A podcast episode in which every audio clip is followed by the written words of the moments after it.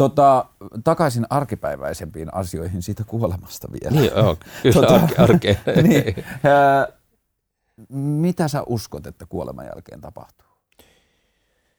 Mä oon oikeastaan lähtenyt siitä, mä oon saanut kuitenkin tietyllä tavalla luonnontieteellisen koulutuksen, enkä ole hirveästi ottanut asiaan kantaakaan. Nyt sitä on joutunut tietysti miettimään ja pidän sitä edelleen niin joltakin osin semmoisena vähän niin kuin yksilön kunkin omana asiana. Mutta jos nyt jotain siitä sanon, niin ensinnäkin mä sanon sen, että jos ajattelee sitä kuolemaa edeltävää elämää, mm niin, niin sen arvostus ja sen niin kuin tarkastelu, että oma ja kaikkien muiden elämä on erittäin niin kuin jotakin arvostettavaa mm. ja tärkeää.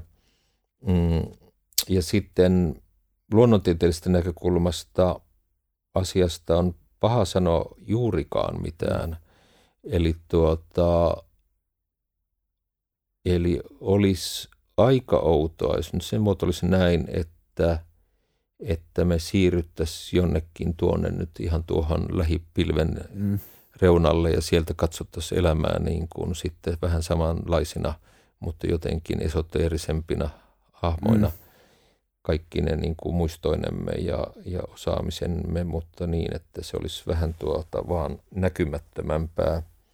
Mutta tuota, mm, eli ne on kaikki arvauksia ja ja mä suhtaudun sen takia myös hyvin sillä tavalla leppeästi siihen tai sillä tavalla tavallaan suvaitsevasti siihen, että ihmisillä on erilaisia ajatuksia mm. tästä asiasta. Ja silloin kun ei tosiaan käytä niitä ajatuksiaan ja näkökulmiaan toisten tappamiseen tai tai edes toisten loukkaamiseen, että minusta se, että... Tai elämän oikeuksien rajoittamiseen. Niin, elämän oikeuksien rajoittamiseen tai semmoiseen, että, tuota, että oletpas ihan tyhmä kun, mm. niin minusta sekin on jo, niin kuin jos mä taas kristillisestä mm. näkökulmasta, se on vähän niin kuin syntiä. Mm. Se on henkistä väkivaltaa niin kuin väittää toisista jotakin, eli mun mielestä se on tärkeämpää, että ihmiset nimenomaan hyväksyy toistensa erilaiset ajatukset, mutta jos sitä tarkastelee jostakin näkökulmasta, niin tuota, kvanttifysiikka kai nyt on se alue, jota pidetään tällä hetkellä kaikkein niin kuin lupaavimpana ymmärryksen tuota, saavuttamisen mahdollisena välineenä. Tietoisuuteen Eli, laajemminkin. Tietoisuuteen laajemminkin, Joo. että, että jos meillä on jotakin kuolemamme jälkeen tämän niin kuin se, millä tavalla me nyt se hahmotetaan, mm niin, niin se voisi liittyä kvanttifysiikkaan ja johonkin semmoiseen, jossa on sitten erilaisia näkökulmia. Ja paradoksaalisesti kaksi kvanttifyysikkoa, kansainvälisesti tuota, tunnettua kvanttifyysikkoa oli siinä sveitsiläisessä työpajassa, jossa mä olin itsekin puhumassa. Jossa tämä näköalue jossa se tuli, kapeni. Joo, jossa mä sain lisää niin kuin ymmärrystä ja tietoa siitä, että miten kvanttifysiikan alueella tuota, tarkastella asioita, jotka on monesti myös hypoteeseja, ei mitään semmoisia mm. kaikilta osin. Sitähän se vielä suurinta osin on. Mutta tuota se, että ajatus siitä, että jotenkin niin kuin kvantti voisi olla läsnä niin kuin monessa paikassa yhtä aikaa mm. tai jotain muuta tämmöistä näin. Niin. Mä katsoin vähän aikaa sitten sellaisen, tota, löysin netistä tallenteen äärettömän kiinnostavan semmoisen kuin How Far is Science in Understanding Consciousness? Siinä mm. oli niin eri, siinä oli kvanttitieteilijä ja siinä oli biologia ja siinä oli filosofia ja siinä oli niin eri tieteenalojen edustajia keskustelemassa siitä. Ja siinä oli mun mielestä kaksi kiinnostavaa huomiota. Toinen oli se, että tota, yksi tieteilijä sanoi, että, että me ollaan niin kauan laiminlyöty tämä kysymys tieteellisesti, mm. että meidän on pakko niiden oikeiden kysymyksien löytämiseksi – keskusteltava myös niiden porukoiden kanssa, joita me ollaan aikaisemmin pidetty epätieteellisenä, Aivan. koska ne, he ovat saattaneet keksiä kiinnostavia kysymyksiä. Juuri. Ja sitten se oli mun mielestä hieno. Ja sitten toinen oli se, että siinä oli se, niin kuin, mä en muista oliko se just kvanttifyysikko, että mitä niin kuin tietyllä tavalla tieteellistä kehikkoa käyttäen se meni siihen, mutta että se puhuu siitä tietyllä tavalla mahdollisuudesta siitä, että kun me ei vielä pystytä näkemään, mistä tietoisuus syntyy, meillä on vahva veikkaus siitä, että sille löytyy kemialliset tai sähkötekniset tai mitkä muut mm. tahansa selitykset, mistä se syntyy. Mutta niin kauan kuin me ei sitä tiedetä, Joo. niin tota, meidän on pakko pitää auki myös se mahdollisuus, että se ei ole pelkkää sitä fysiikkaa, mitä me fysiikan lailla nykypäivänä tunnetaan. Mm. Niin sitten siinä oli vain se ajatus, että, niin kuin, että, että yksi mikä niistä kysymyksistä nousi olisi vaihtoehto siitä, että, että tietoisuus on tietyllä tavalla jotain yhteistä, josta otetaan aina henkilökohtainen tulkinta siihen Se on kehoon. ihan, joo. Niin, ja mä lähtisin, että siitä, että semmoinen tietyllä tavalla tieteellinen asenne on – olla ottamatta hirveästi kantaa mm. semmoisiin asioihin, joista ei voi tietää, mutta niin kuin sanoit, niin joidenkin asioiden tarkastelu on sen verran ilmeisen tärkeää, että niiden kokonaan jättäminen syrjään olisi tuota myös vastuutonta. Musta on häpeä, että meillä ei ole esimerkiksi tieteenalaa kuolemalle. Mm, että joo. se, että se on asia, joka sataprosenttisella varmuudella vaikuttaa meidän kaikkien elämään – se voi olla asia, josta voi olla ensin vaikeaa tehdä tieteen, niin kuin esittää tutkimuskysymyksiä. Mutta voisi olla kuolemantiede. Ihan niin, niin, siis kuolematieteenä. Joo, ja, ja, ja, sit, se, joo, ja, ja, se, ja se liittyy paljolti siihen, että meillä on tämmöisiä sokeita pisteitä hmm. ja pelkoja, niin kuin, että ei kuolemasta ole mitenkään hau, hauska keskustella tai tarkastella. Mutta johtuuko se juuri siitä, koska siitä ei puhuta? Niin, niin se on molemmin päin, joo. Niin. Ja, ja sitten siinä, koska – monien asioiden suhteen haetaan sitten ratkaisukeinoja, keinoja, jotka ainakin kaksi semmoista niin kuin tuntuu relevantilta asialta tässä on se, että jotkut kuolemaa tai muihin vaikeisiin aiheisiin, joita ei tunneta tai välttämättä voida tuntea kovin hyvin, niin niihin etsitään metaforisia, tämmöisiä mm. vertauskuvallisia keinoja. Ja silloin se voi olla mikä tahansa, siis voi olla jotain enkeleitä tai muita mm. tämmöisiä mm. käsitteitä, joiden olemassaolo ehkä luonnontieteen näkökulmasta on vähintäänkin kyseenalaista, mutta niiden niin kuin hyöty niin sanotusti voi tieteellisessä mielessä olla jossakin muussa kuin siinä tarkassa muotoilussa mm. niin kuin suhteessa, että se voi olla niin kuin – monet asiathan voivat tämmöisellä niin kuin intuitiivisella tasolla olla havaintoja joistakin ilmiöistä, jotka voivat silti olla todellisia, mutta joiden muotoilu johtuen inhimillisen niin kuin ymmärryksen rajallisuudesta, niin se vaan muotoillaan jossain muussa mielessä. Se oli vähän niin kuin tämä aivo, aivotuota kartat, mitä silloin aikoinaan tehtiin. Ajateltiin, että täällä on tuota ja siellä mm. on sitä.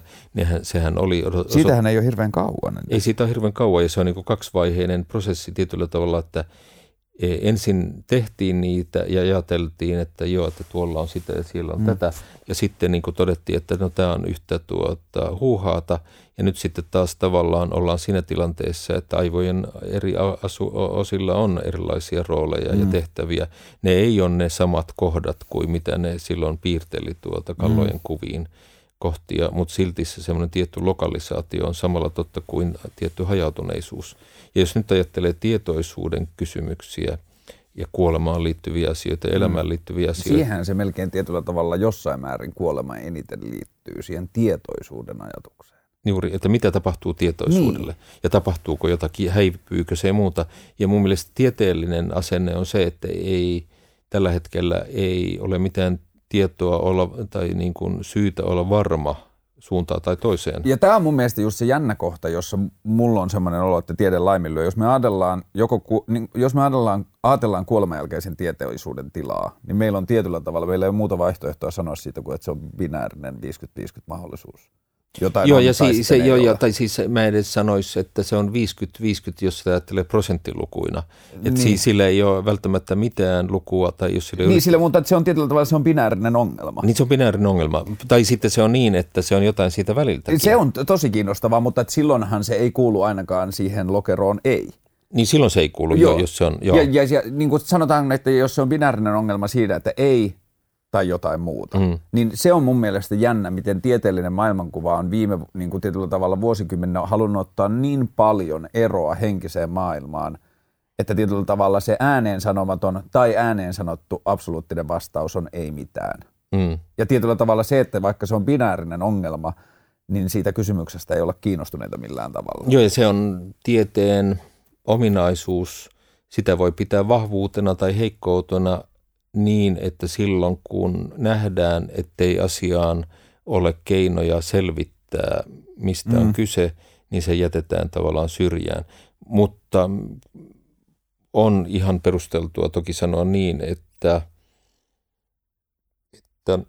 mitään, mitä maapäällään kantaa, joka on relevanttia, ei pitäisi jättää kiviä kääntämättä. Tämä on mun mielestä se täysin sama pointti, että, että kun puhuttiin aikaisemmin siitä, että jos me ajatellaan evoluutiobiologisesti ja koko 4,6 miljardia vuotta, niin me voidaan just siltä, että kun me sanon, jos me tieteilijöinä sanotaan mikroskoopin ääressä, että hei, atomin neutroni liikkuu, sillä on merkitystä, otetaan selvää miksi. Mm niin samalla tavalla sillä jokaisella elämän muodolla on merkitystä siinä kokonaisuudessa, että, että hei, tässä on yksi variaatio tästä isosta elämästä, sillä on jotain merkitystä. Mm. Niin samalla lailla toi, että se tuntuu uhkarohkealta tai se tuntuu resurssien tuhlaukselta olla kysymättä niitä asioita. No jos sanotaan näin, että resurssien käytön näkökulmasta öö, mä melkein näkisin sen niin, että että resurssit aika luonnostaan optimoituu sen perusteella, mistä ihmiset on kiinnostuneita.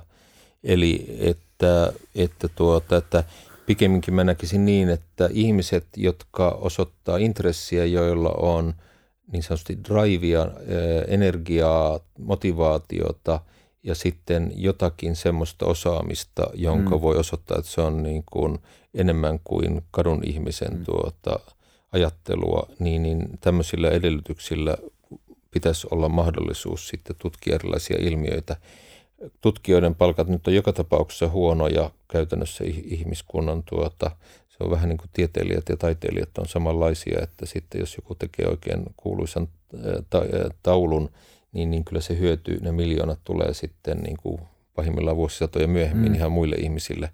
Eli tuota, sama koskee tiedettä tietysti, että ei, ei niin kuin ne miljardit, joita tiede tuota maailmaan tuottaa, niin kukaan tiete, tieteentekijä niitä saa. Eli ne menee sitten ihan muuta kautta. Niin sama koskee tässä sitä, että se vaatimaton palkka, jonka joku vaikka tietoisuuden tutkija saa, niin kuin vähän ehkä enemmän kuin ojankaivaja, mutta ei hirveän paljon enemmän – niin, niin mun mielestä ihmiskunnalla ja yhteiskunnalla jossain länsimaissa pitäisi nyt olla ehdottomasti varaa maksaa niin kuin heikkoina taloudellisinakin kausina mm. kaikille näille ihmisille, jotka haluaa ja jotka pystyy osoittamaan, että on jotain niin kuin relevanssia tai järkeä ja kykyä ja energiaa tehdä sitä asiaa. Että mistä onko kyse jostain hyvin pragmaattisesti niin kuin orientoituneesta tai jostain hyvin tuota, erikoisesta ja niin kuin haastavasta aiheesta, niin kaikille mun oma asenne on se, että kaikille tutkijoille, jotka haluaa tutkijoita olla ja joilla on siihen tietyt edellytykset, niin pitäisi se, se olla tuota. Toi kuulostaa inhimilliseltä. Niin, koska niin se, on, se, on, se on, ja se on vähän utila, utilitarististakin jopa, koska kyllä mä ihan aidosti näen, että ihmisten ja ihmiskunnan näkökulmasta on kaikkein hyödyllisintä, että kaikki ihmiset – jotka haluaa ja pystyy tutkimaan asioita, niin, niin kannattaa sitä tehdä. Niin mä ajattelen myös samalla lailla, että, että kaikki ihmiset, jotka haluavat esittää kysymyksiä, niin heillä pitäisi siihen olla mahdollisuus. Niinpä, koska sitten sillä on niin kuin pisimmälle kantava mahdollisuus. Just näin. Tämä on se, että sillä niin kuin sen evoluution sen kokonaiskuvan kannalta se on paras pitkän aikavälin Se on sitten tästä jopa niin rankan tuota version, että jos mä ajattelen niin kuin sataa vaikkapa syöpäsairasta ja sapa, sataa tuota syöpäsairauksien tutkijaa, ja nyt meidän pitäisi valita, että pidetäänkö me ne sata hengissä vai pidetäänkö ne sata tutkijaa töissä, niin kyllähän ne kannattaa ne tutkijat pitää mm-hmm. töissä – koska sitten kymmenen vuoden tai sadan vuoden päästä, niin sitten sillä on tuhat tai miljoona ihmistä, tai jotka on niin. elossa, kun, kun taas sen ne... on johtona. Niin, niin. Että sen sijasta, että, tuota, että pidettiin vuosi tai kymmenen vuotta pitempään elossa syöpäsairaita, joka on hienoa ja tärkeää sinänsä, mutta verrattuna siihen tutkimuksen merkitykseen, josta katsotaan ihan raadollisesti – niin, niin, niin. niin, niin se, se vaan on tärkeämpää. Joo, ja siis kyllä tuossa tulee jossain määrin se, että me niin kuin laitetaan erityisarvoa ymmärrettävistä syistä myös niin kuin spesifisesti elossa oleville elämille. Mutta se, mikä mun mielestä, mitä mä oon tajunnut – niin kuin, että tämä on ollut hauska tutustua evoluutioon aikuisella iällä ja ymmärtää Niinpä. se paremmin. Mutta se, mitä mä tajusin siitä, että evoluutiohan on hyvin, äh, se on armollinen projekti siinä mielessä, että se ei tapa ketään. Se jättää vaan syntymättä uusia sitä samaa. Niinpä. Että jos se ei sovi siihen evoluution isokuvaan, niin se ei ketään tietyllä tavalla väkivalloin poista siitä. Joo, ja kulttuurievoluutio on myös armollinen projekti, mutta siihen voi liittyä tietysti. Joo, siihen voi liittyä jalkoihin jäämistä niin kuin eri Joo, lailla. Ja... Se, mitä sä sanoit aikaisemmin siitä, että ää, intressit fokusoi tai optimoi resurssit oikeisiin kohteisiin. Mä haluaisin olla samaa mieltä. Mä ajattelen, että ihmismielessä se asia on näin, mutta ennen kuin me siirrytään avoimiin järjestelmiin, se ei mene niin. Että, että mun Joo. on kokemus, että nykymaailmassa järjestelmät, siellä on liian paljon oman edun tavoittelua tai etujärjestöjä, asioita, jotka on perusteltu sitä Joo, varten, että ne pitää Mitä ilmeisimmin olet niin, oikeassa, Joo, niin, niin sitten se, että tietyllä tavalla, jos me ajatellaan vaikka tieteen kehikkoa, siinä saat luultavasti oikeassa, että kuolemaan ei julkista kiinnostusta tällä hetkellä esitetä hirveästi, joka on mun mielestä hassua, mutta että luultavasti rakennekin hylkii sitä ajatusta, mm. koska se heti rupeaa pelottaa. Että, se on sellainen psykologinen syy siinä. Niin, että, niin kuin, että jos me aletaan tutkimaan kuolemaa, niin pitääkö kansanedustajat meitä haahuttelijoina ja leikataanko meiltä rahaa? Niin Esimerkiksi se voi olla, joo, kyllä, joo. mutta se on ehkä vähän syvällis, äh, ei syvällisempi, mutta semmoinen tuota, mm, psykologisiin syihin liittyvä mm. juttu, että kuoleman ajattelu ei ole hirveän tuota, tosiaan suosittu tai se on pelottaa ja ahdistaa ja, ja se mieluummin siirretään syrjään, ettei, Just näin. ettei tuota... Sen olen huomannut itselläni, että tota, elämänlaatuun eniten vaikuttanut asia viime vuosilta on ollut kuoleman käsittely. Aivan. Et se on, niin kuin, on, on, onko sulla bucket list? Hetkinen, se on siis tuo, tuo, tuo... Se on amerikkalainen termi listalle, johon kirjoitetaan asiat What will I do before I kick the bucket? Niin, niin sehän se oli, joo, kyllä. Tuota, niin sanotusti implisiittisesti on, eksplisiittisesti ei. Eli mä en ole kirjoittanut joo. sitä auki, mutta kyllä mä toki on just tuossa mielessä, mitä mä sanoin, niin miettinyt, että mitä, mitä ovat ne asiat, joita mä haluan viedä eteenpäin. Onko ne enemmän asioita, joita sä haluat tehdä vai asioita, joita sä haluat kokea? Enemmän tekemistä. Onko siellä kokemista?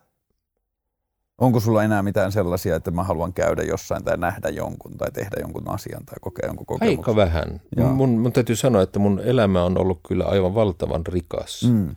Eli mä oon saanut niin kuin hyvin suuren osan siitä. Tai se, ne voi olla jotain detaljeja, mutta ei sillä nyt ole hirveästi väliä, että jos on käynyt Australiassa ja Kiinassa ja Japanissa ja – Euroopassa vähän joka paikassa ja USAssa, siellä sun täällä Etelä-Amerikassa ja muuta, niin en mä nyt koe niin kuin hirveän olennaiseksi, että mun pitäisi päästä Koreaan tai mm. jotakin muuta, että olisihan se mielenkiintoista ja muuta, mutta tuota, että ei se muuta millään semmoisella kvanttihypyllä niin kuin elämän kokemusta, todellisuutta, niin. todellisuutta että, että aina voi niin kuin tehdä jonkun, että sitten et sittenhän siellä voisi olla jotain semmoista, että haluaa tehdä jonkun benchihypyn tai jotain muuta tämmöistä näin, mutta kun en mä koskaan tehnyt edes kuperkeikkaa elämässä, niin, niin en mä nyt todellakaan halua kiusata itseäni millään niin kuin, niin kuin pilaamalla elämänlaatua, niin, niin kuin tekemällä asioita, joista mä en pidä niin kuin, tai joita mä pidän kauhistuttavina. Niin aivan. Minkälaisia asioita siellä tudulistalla on? No sinne tuli maailmanrauha. Niin. Ja, siitä, ja siitä tuli asia, joka oli tarkoituksella niin kuin välittömästi mahdoton. Mm.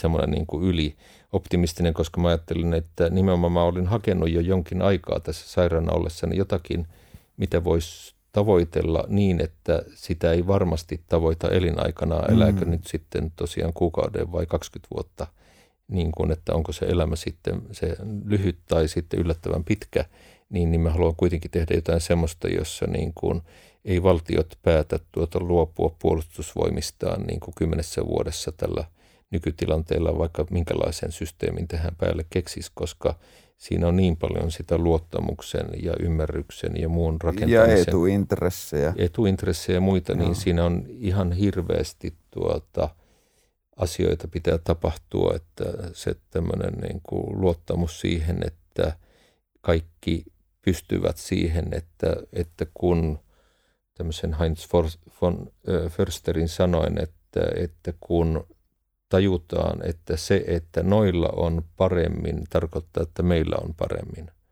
Ja sitten kun ihmiskunta tajuaa tämän, niin sitten homma on selvä. Sitten me eletään niin kuin paljon nykyistä paremmassa maailmassa. Mikä on tällä hetkellä niin kuin tietyllä tavalla Explain it to me like I'm five versio rauhankoneen vastineesta tai keinoälyn valjastamisesta tai uudenlaisten teknologian valjastamisesta maailman rauhan edistämiseksi? Mitkä on tietyllä tavalla ne yksinkertaisimmat partikkelit siinä?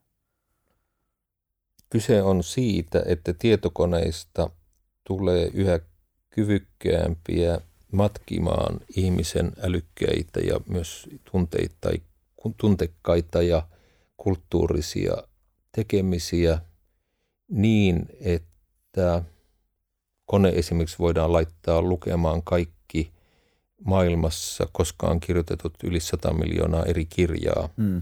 ja muutenkin keräämään näillä laitteilla ja millä tahansa tavalla sitä inhimillistä kokemusta ja ymmärrystä, mitä meillä on maailmasta ja niistä tarpeista ja ajatuksista, mitä meillä on, hakemaan sieltä sitä niin kuin sekä suurta kuvaa että sitten ihan detalleihin ja kuhunkin tilanteeseen liittyviä hyviä ratkaisuja niin, että otetaan huomioon tarve kolmeen asiaan. Eli ensinnäkin siihen, että ihmisten on syytä paljon nykyistä paremmin ymmärtää toisiaan – mihin teknologia tuo ihan uusia mahdollisuuksia ja ihan semmoisia perusfilosofisia asioita voidaan kehittää eteenpäin.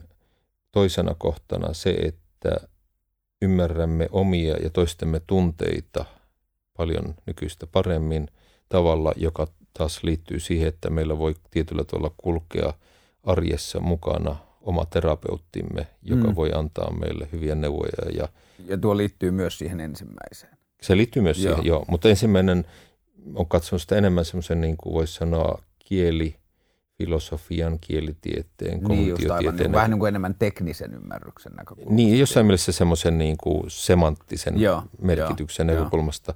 Tämä toinen liittyy semmoiseen niin kuin merkitykseen. Miltä minusta tuntuu. Niin, niin siihen niin kuin omaan kokemukseen maailmasta ja suhteessa siihen, mitä se eläminen on – ja kolmantena sitten se yhteiskunnallinen, yhteisöllinen näkökulma, että, että me toimittaisiin niin, että me mahdollistetaan se, että kaikki ihmiset maailmassa voisivat tosiaan kokea olonsa turvalliseksi ja sellaiseksi, että ketään ei jätetä, vaikka tosiaan niin kuin sairastuisi tai – epäonnistuu liiketoimissaan tai mitä muuta tahansa, ja kuitenkin niin, että sitten semmoinen yrittelijäisyys ja motivaatio tehdä asioita hyvin ihan idealistisestikin, eikä vaan pelkästään kyynisen itsekkäästi, niin siitä seuraisi joku palaute, hmm. myönteinen palaute, että ei olisi mikään semmoinen niin kuin... Ja vielä kun päästäisiin niin pitkälle, että se myönteinen palaute on sivutuote sille itseisarvoiselle,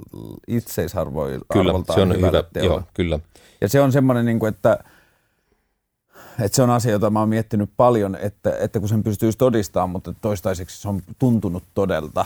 Että jos jollakin asialla on kyky ratkaista ongelmia tai tuottaa lisäarvoa, niin se on pitkällä aikavälillä myös kannattavaa. Mm. Niin jolloin sen kannattavuuden ajattelu voitaisiin lopettaa keskenään, eh, niin kuin kokonaan ja keskittyä siihen lisäarvoon ja ongelmanratkaisuun ja saada se arvo tietyllä tavalla siitä ja se muu arvo olisi koko ajan. Joo, ja mä näen tuon arvokkaana ja tärkeänä ja mä oon vähän jopa vältellyt tuota nimenomaista näkökulmaa sen takia, että mä haen tässä jotain semmoisia asioita, jotka toimii myös kyynikkojen maailmassa. Joo, ja siis, niin kuin, että toi on tietyllä tavalla mun mielestä se hauska ajatusleikki, ja huomaan, että olen työskennellyt ihan samalla tontilla. Joo, aivan. Mutta että se ajatus on niin kuin ollut just se, että tietyllä tavalla, että sille kyyn, niin kuin kyyniselle tai ja yleensä mä huomaan, että ihmiset eivät sano, että he itse ajattelevat niin. Mä sanon, että ei toi toimi, koska ei ihmiset ajattele noin että niin, ne ulkoistaa joo, sen. Joo. Mutta tietyllä tavalla se ajatus siitä, että, että no kun me sitten löydetään se ihminen, joka ajattelee sitä, myöntää sanovansa ääneen ajattelevansa sitä joo. rahaa niin kuin toiminnan periaatteena,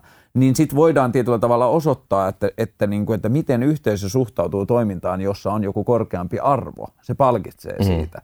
Niin siltä päästään siihen, että okei, että se kyynikonki on, että aivan totta joo, että mähän saan enemmän rahaa, kun mä teen noin. Mutta sitten jos vielä sen jälkeen saadaan se haastettua siihen ajatteluun, että eikö tämä ole silti arvokkaampaa. Joo, ja silloin tuota, siinä tullaan niihin kysymyksiin siitä, että miten me ihmiskuntana jalostutaan, mm. niin kuin kehitytään eteenpäin. Ja siinä mä niin kuin siihen uskon siihen, että niin kuin sanotaan niin, että luojan kiitos se ei ole meidän tehtävä. niin kuin, että, niin kuin, että mulla on tullut se ajatus siitä, että ne teknologiset järjestelmät, niiden avoimuus, niiden läpinäkyvyys ja edes mahdollisuus siihen mm. tekee tosi paljon sitä meidän puolesta. Ne rakent, niin kuin, että tietyllä tavalla siitä paremmin toimivasta tulee siinä uudessa maailmassa se kannattava tapa toimia. Aivan. aivan. Ja se on niin kuin tietyllä tavalla se turvallisuutta Ja sen, sen takia just se, että meillä on sitten näitä koneita, jotka voi edesauttaa miljoonan tai miljardin ihmisen – jotakin mm. tietoa ja se avoin data ja tämmöinen niin kuin käsitejärjestelmät ja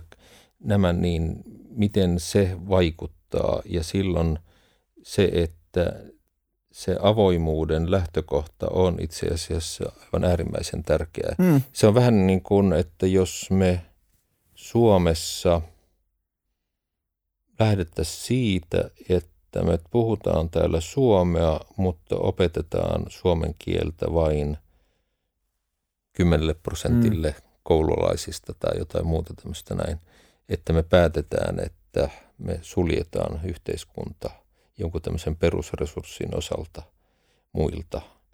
Ja tuota, tai mitä järkeä olisi siinä, että jos ajatellaan maahanmuuttajia, niin sitten tuota, jos he ovat innokkaita ja monet ovat hyvinkin innokkaita oppimaan suomen kieltä ja tekevät sen hyvin niin, niin sitten, että jos me lähdetään siitä, että ei, ei, älkää nyt vaan opetelko suomea, niin, niin tämmöisiä tuota,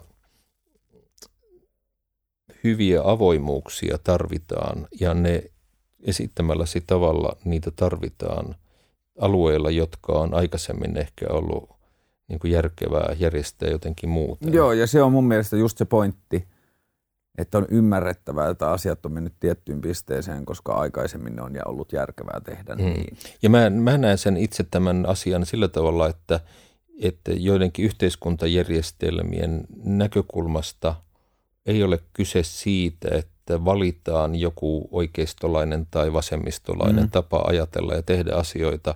Mä näen sen koko ajan optimointi kysymyksenä Joo. järjestelmänä. Joo. Eli mä oon vähän niin kuin taipuvainen näkemään juuri tämän demokratia-asian niin, että, että se pelkistetään tämmöisiin niin kuin hyvin yksinkertaisiin tuota, vektorisuuntiin, jos nyt se sanoisi näin, niin siinä ei ole välttämättä nykymaailmassa enää kovinkaan paljon järkeä. Tämä on mun mielestä se tärkein pointti, miten mä oon ajatellut sitä demokraattista järjestelmää, että kehittyessään se rupeaa kysymään koko ajan suurempia ja suurempia kysymyksiä. Juuri. Että, että se ongelma on se, että me valitaan kahdesta asiasta, mutta me ei pysähdytä kysymään, että miten helvetissä me ollaan päädytty näihin kahteen vaihtoehtoon. Joo. Että, niin kuin, että pitäisikö meidän, niin kuin, että jos me tapellaan siitä, että annetaanko Sakolle tänä vuonna yritystukea 400 miljoonaa vai 800 miljoonaa, niin pitäisi kysyä, että hei, me annetaan asetehtaalle tukea, joka tekee välineitä ihmisten ampumiseen. Niinpä. Niin kuin, että se on vain yksi esimerkki siitä, mutta että tietyllä tavalla – se on mun mielestä se kauneus siinä, miten mä näin sen demokraatin, niin kuin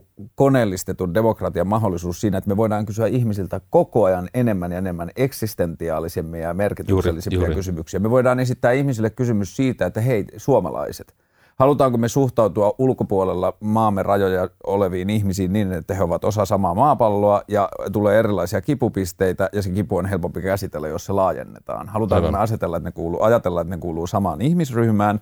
Jos meillä on joskus ongelmia, niin meidät luultavasti otetaan paremmin vastaan. Vai ja meidät me, otettiin. Niin, meidät myös aikoina otettiin. Vai halutaanko me ajatella, että me ollaan nationalistinen valtio, joka haluaa pitää kiinni vain omistaan ja pitää huolehtia jo sen jälkeen, kun meillä on vastattu, saatu kansan mielipide tuohon kysymykseen, meidän päätöksenteko helpottuu aivan hirveästi. Niinpä. Ne, jotka on sen valtaosan ajatuksen kanssa täysin eri mieltä, niistä osa voi lähteä pois ja todeta, että mm, se ei ollut valtio, jossa haluan asua, sillä suurin osa ihmistä ajatteli eri tavalla. Niinpä. Mutta sen jälkeen siitä voidaan johtaa niin kuin, kumpaan tahansa suuntaan lähes automaattisesti päätöksiä hyvin moniin asioihin. Niinpä, niinpä. Ja se on mun mielestä se kiinnostavaa, että me päästäisiin oikeasti, ja mä kysyin ystävältäni, joka on kansanedustaja, että mitä työkaluja sulla on työssäsi saattaa joku moraalinen kysymys tai ihmisyyden olemukseen liittyvä kysymys kaikkien kansanedustajien tietoon, että sitä pohdittaisiin yhdessä. Niin sitten sä sanot, no joo, periaatteessa ryhmäpuheenvuoro, mutta ei sekään oikein sopeudu siihen. Mm. Eli meillä on demokraattinen järjestelmä, jossa meillä ei ole edes mahdollista edistää, niin, niin kuin esittää Syvä, niitä syvällisiä, kysymyksiä, syvällisiä niin. kysymyksiä niin, että kaikki joutuisivat osallistumaan, kun tuntuu, että se pitäisi olla sen koko demokratian Joo. perusta. Toivottavasti me ollaan nyt käsitelty joukko asioita, jotka koskettaa ihmisiä, antaa ajatuksia ja mahdollisuuksia nähdä mahdollisuuksia myönteisellä tavalla tulevaisuuteen, koska kun viittaat moraaliseen näkökulmaan, niin mulla on semmoinen tuota ajatus tässä, että mä oon moraalisesti vastuussa lapsista ja koirista tavalla, joka eh, pakottaa mua kiinnittämään huomiota ajan kulkuun. Eli tuota, mä on itse semmoinen persoonallisuus, että mä saattaisin keskustella näistä asioista niin, että muutaman tunnin päästä mä huomaisin, että maailma on unohtunut ja oma fyysinen tomumajakin alkaa olla jo sillä tavalla nääntymäisillään, mutta tuota, koska nämä asiat on niin kiinnostavia, niin tässä jatkaisi ikuisesti, mutta tosiaan kun tämä sosiaalinen maailma on sellainen, että perheiden ja muiden onne, onneksi ihmiset ovat kytkeytyneitä toisiinsa, enkä minäkään enää luota elämässä koiriin pelkästään enkä tuota koneisiin, vaan ihmiset ovat todellisia ja tärkeitä ja rakkaita, niin, niin sen takia tuota, totean tässä, että jotakin konkluusiota kohti voitaisiin olla menossa.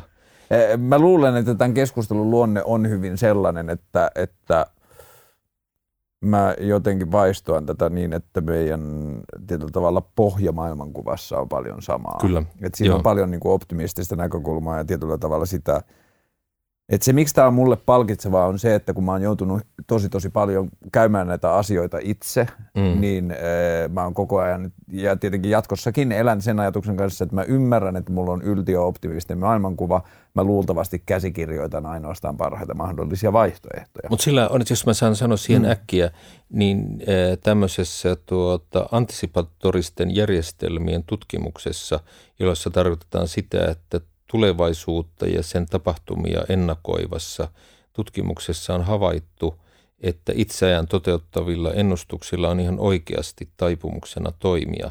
Eli, eli semmoinen lievä optimismi on paikallaan ja siis tämän tekoälyn vaikutusten osalta sillä on ihan semmoinen konkreettinen vaikutus, että ne skenaariot, mitä me mielessämme rakennetaan ja esitetään, niin nehän suoraan polttoainet oppimista niille ihmisille, jotka kehittävät näitä asioita? Tämä on hyvin rohkaisevaa kuulla, koska mä oon itse tullut siihen, niin mä oon vähän tullut samaan johtopäätökseen omaa ajatusketjua siinä kautta, että jos mä pystyn näkemään ideaalin ja mä pystyn näkemään tekniset askelmat, jotka sinne vie, ja teknisten askelmien ominaisuudet, jossa ne askelmat on hyödyllisiä nykyisessä järjestelmässä – niin sitten mä pystyn perustellusti itselleni uskomaan siihen ideaaliin, koska mä pystyn näkemään sen koko polun, miten siinä Joo, mennään. ja ystäväni professori Mika Pantsar on tehnyt paljon tutkimusta ja kehitystyötä liittyen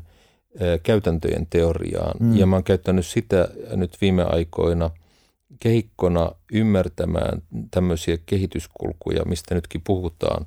Eli tekoälytutkijana mä väittäisin, että monet niistä tulevaisuuden – askelista, mitä otetaan tai voidaan ottaa, ovat melkein deterministisiä. Mm. Siis sillä tavalla, että ne voi niin todeta, että tuollainen tehdään ja tuossa edistytään ja siinä menee 10 tai 50 vuotta, mutta se nyt vaan tehdään, koska on olemassa tietyt perusedellytykset sille.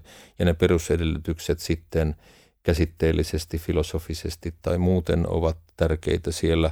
Ja sitten on erilaisia teknologisia puitteita, niin kuin laskintateho, muistikapasiteetti, verkot ja kaikki. Ja sitten uusia innovaatioita tietysti saattaa tulla, jotka sitten vielä lisäävät sitä kehitystä. Mutta että siellä on tämä elementti tarkoittaa sitä, että semmoinen teknologinen kehitys on kuitenkin vain yksi elementti. Mm. Eli kaikki sellainen, mitä on teknologisesti keksitty tehdä, ei kuitenkaan tule käyttöön, koska siellä on tämä teknologia tai menetelmät tai joku materiaalinen puite, se voi olla yhtä hyvin niin kuin puukarahka tai mm. tuota mikä tahansa, jolla tehdään jotakin materiaalinen puite. Sitten tarvitaan se idea. Mm. Se täytyy tulla mieleen. Ahaa, että... Tällä voi tehdä tätä. Tällä voi tehdä tekoälyllä maailmanrauha. Ahaa, No niin, mm. eipäs ehkä ole tullut. En tiedä, siis mm, voi, joo, joo. voi hyvinkin olla, että joku on tullut ajatelleeksi ja siihen sitäkään tiedä tarkasti tai varmasti. mutta sitten tuota, kolmantena on ihmisen ja ihmisten osaaminen. Että mä lapsena toivoin, että mä olisin tullut tuota aikuisena pianistiksi ja säveltäjäksi. Ja meillä oli urkuharmonia, mä soitin sitä paljon, mutta se oli, ja mua ei kuitenkaan kukaan koskaan opettanut nuotteja eikä mitään muutakaan, että mä kaiken, mitä mä tein, oli itse opittu, ja se on aika tehotonta kuitenkin, tuota, että se nyt ei johtanut semmoiseen elämän uraan. Ja, mutta tuota, että siinä oli idea, siinä oli lievästi menetelmällisiä puitteita, mutta sitten osaaminen syystä tai toisesta voi mm. jäädä vajaaksi. Ja osaaminen on monissa asioissa sellainen, että niin kuin on todettu tämmöisen asiantuntijuuden tutkimuksessa, että se kestää ihan vähintään mikä tahansa monimutkainen osaaminen viisi vuotta kehittyä. Mm. Ja joidenkin asioiden suhteen tutkimuksessa niin sitä asiaa pitää tutkia tosiaan vuosikymmeniä, että ihmiselämä just ja just saattaa riittää jonkun keksi, asian keksimiseen, mm. Mm. kun on ensin tuota, sitä asiaa pyöritellyt pitkän ja pitkään. Ja se on vain sen ilmiön ominaisuus, ja jos siellä on niin kuin miljoona ihmistä maailmassa jotakin tiettyä kysymystä miettii vakavasti, niin, niin sinne ö, olympialaisten tuota, kultamitali niin kuin, ö, podiumille on vaikea päästä, vaikka sitä katsoiskaan näin tuota, kilpailun mm. näkökulmasta, mm. niin, niin se ehkä on jonkinlainen käsitteellistys sille haastavuudelle. Se mikä mulle tietyllä tavalla vielä yksi, mikä tuohon, tuo oli hyvä tuo deterministinen ajatus siihen niin kuin ideologisiin, niin kuin idealistisiin näkyihin, tietyllä tavalla teknologisiin näkyihin. Mutta se toinen, mikä liittyy siihen, on se, että jos sä, yksi mistä mä ehkä haluaisin joskus myös puhua, mutta että kol, niin kuin, ja kuulla sun kannan siihen, että mä oon kolme vuotta kehitellyt ajatusta avo, avoimesta ja ilmaisesta kysynnän ja tarjonnan tietokannasta. Mm, joka, kuulostaa noin intuitiivisesti erittäin hyvältä. Joo, ja se on siis semmoinen ajatus, se, se, on, se on nimeltään Deed, ja sen ajatus on se, että se ei pelkästään, sen ensimmäinen tietyllä tavalla kehitysvaihe on poistaa jakamistaloudesta se välimies. Mm. Että kun se tietokanta on avoin ja ilmainen, kuka tahansa voi kertoa, että mä tarvin kyytiä, niin kuka tahansa voi sanoa, että mä voin heittää sut. Mm. Niin se tekisi sitä, mutta sen lisäksi se tekisi myös sen, että mä voin kertoa sinne haaveen. Mm. Ja se haave voi olla joko konkreettinen, että mä haaveilen, että mulla olisi joskus varaa ostaa Rolexia, ja sitten se seuraa Rolexien markkinahintojen kehitystä ja ilmoittaa, että nyt on markkinahintoja halvemmalla tullut toi vintakekello, että hu- huuda sitä nyt. Mm. Tai se voi olla abstraktimpi, että se voi olla niin, että mä voin sanoa, että mä haluan vapaa-aikaa niin kuin yritysjohtaja voi huokaista torstai-iltapäivänä palveluun, että mä haluan vapaa-aikaa, mm. niin sitten se automatisoi toimintoja ja tutkii kalenteria ja etsii niin kuin joko ihmisavusteisesti tai koneen avustavan, niin se auttaa Ratkaisuja järjestämään tähän. sinne kalenterin aikaa. Juuri. Tai jos se huomaa, että hei, tämä on yhteiskunnallinen ilmiö.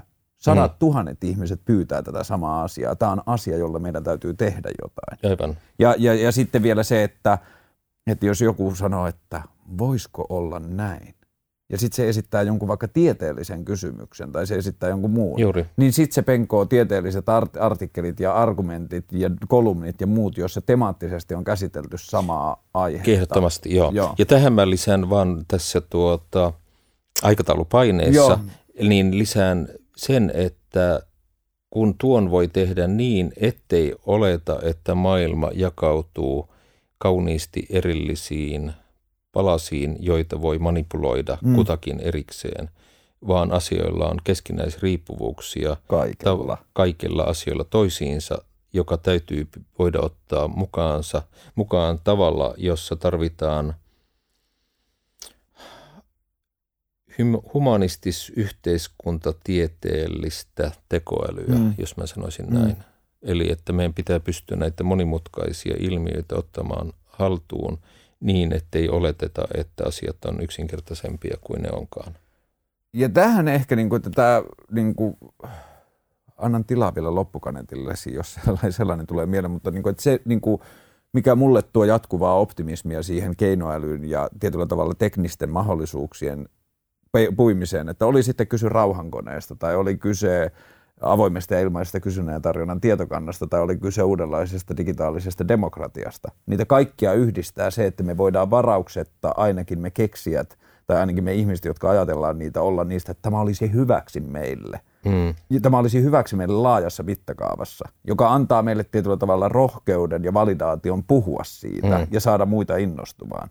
Ja jos me keksitään rinnakkainen vaihtoehto, joka on keinoälyn käyttäminen johonkin pahaan tai eriarvoisuutta lisäävään tai muuta, niin siitä tulee yhtäkkiä vaikeampaa. Sun pitää tietyllä tavalla sen koko ihmismassan tahtoa vastaan onnistua tekemään se. Jolloin siinä on semmoinen niin kuin jarrua sille Niin, jolloin siihen näihin niin kuin tietyllä tavalla, nyt kun me puhutte, pystytään ensimmäistä kertaa tietyllä tavalla 4,6 miljardin seikkailun aikana, me pystytään avoimesti keskustelemaan uusista ideoista niin, että kaikki voivat siihen osallistua.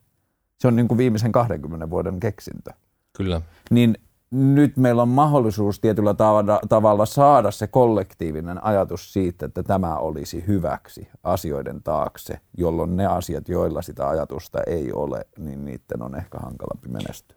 Ja semmoisena ehdotuksena loppukaneetille tulee mieleen se, että omasta konkreettisesta syöpäkokemuksesta on seurannut se, että hitaus on hyödyllistä – Eli että maailmassa, jossa tuntuu, että kilpailukykyä ja muuta tämmöistä korostetaan, että koko ajan pitäisi olla tehokkaampia, käyttää ehkä enemmän aikaa työhön ja vastaavasti, niin se tarkoittaa, että uusiutumiseen, kilpailukyvyn perusteiden rakentamiseenkaan ei anneta edes aikaa. Ajatellaan, että kilpailukyky saavutetaan sillä, että palket, lasketaan palkkoja 10 prosenttia ja käytetään 10 prosenttia enemmän aikaa siihen perustyön tekemiseen ja muuta. Ja jää aika siitä pois, että kysyttäisiin, että tarvitseeko sitä asiaa tehdä, voisiko se tehdä jotenkin muuten, pitäisikö tässä ylipäätänsä niin kuin katsoa koko järjestelmää ihan kokonaan uudestaan. Ja nyt tässä nykysysteemissä ihmiset toimii käytännössä jossakin, mitä kutsutaan oravan pyöräksi – siellä sitten tuota, varsinkin lapsiperheissä juuri ja juuri nääntymisen partaalla tuota, sitten katsotaan, miten aika riittää. Sitten kun syystä tai toisesta tipahtaa sieltä oravan pyörästä, masennutaan ja todetaan, että olen hyödytön ja, ja kukaan ei arvosta ja, ja tuota, erilaiset järjestelmät niin kuin pitävät huonona tai ihmiset asennoituvat, sä et ollut tarpeeksi hyvä, sä et ole tarpeeksi tuota kykeneväinen, että saisit pitää työsi. Eli tuota, ihmisarvo ja keskinäiskunnioitus tuota nakertuu mm. ikävällä tavalla ilman, että siihen on mitään hyviä perusteita tällaisessa nykyisessä maailmassa. Eli tämä kannattaisi, tämä niin kuin kokonaisuus kannattaisi – rakentaa jostain ihan uudesta näkökulmasta, miettien sitä filosofisesti ja eettisesti uudelta näkökulmalta toisia ihmisiä tuota, suuresti kunnioittain, koska jokainen ihminen, joka tuolla kadulla kulkee vaikka jo pahasti vuosikausia alkoholistuneena ja muuta, niin kaikilla ihmisillä on oma ihmisarvonsa ja hän on voinut olla se toimitusjohtaja mm. tai professori jossain vaiheessa – jonka vaan joku asia on tuota, niin kuin suissut pois siltä hyvältä polultaan, tai kuka tahansa on niin, kuin niin sanotusti laulun arvoinen, niin, niin tämä yhteiskunta on nyt varsinkin niihin resursseihin ja mahdollisuuksiin nähden, mikä meillä on käsillä, niin tehty huonolla tavalla tai riittämättömällä tavalla.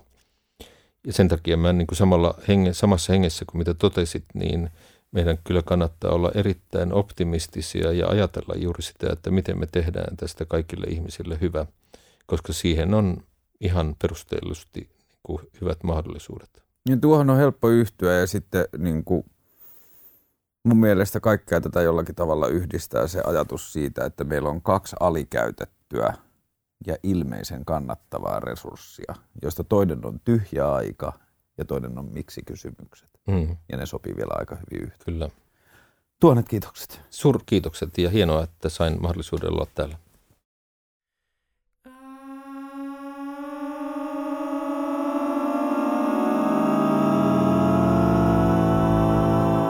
Club.